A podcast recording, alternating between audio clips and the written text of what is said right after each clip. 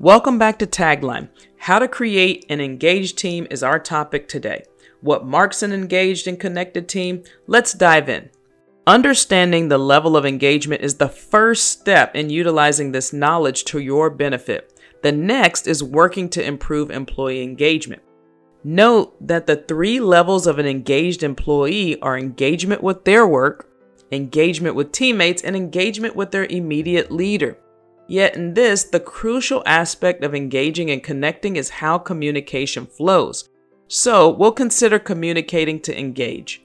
Sending company communication for formality is not how you engage employees.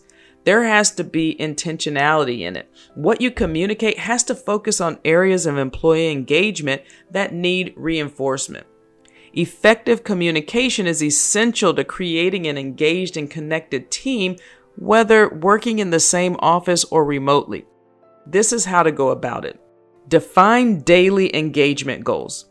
Weave engagement into daily interactions and activities by discussing how you want employees to involve themselves with team tasks and goals at weekly meetings, planning sessions, and one on ones with employees.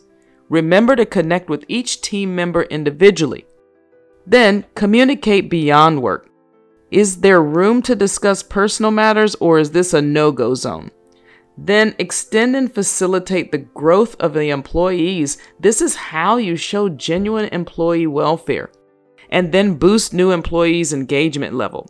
The first six months of a new person on the job mark as engaged as they will ever be. So use this time to intensify and extend their engagement levels on the team. You can pair them up with a workplace friend or mentor to show them recognition as they integrate. Account for employee welfare. Employees won't separate their work and personal lives, not to a great extent anyway. And that's why their well being will always influence their organizational performance. So, last week we talked about the quiet quitting trend. A big part of the reason for this is closely related to their well being. So much so that employees who are in better health are more engaged with their jobs. If you want the entire series and training on managing teams, sign up for Call to Action program and we'll offer additional support. Go to www.tonikabruce.com forward slash CTA. That's Call to Action.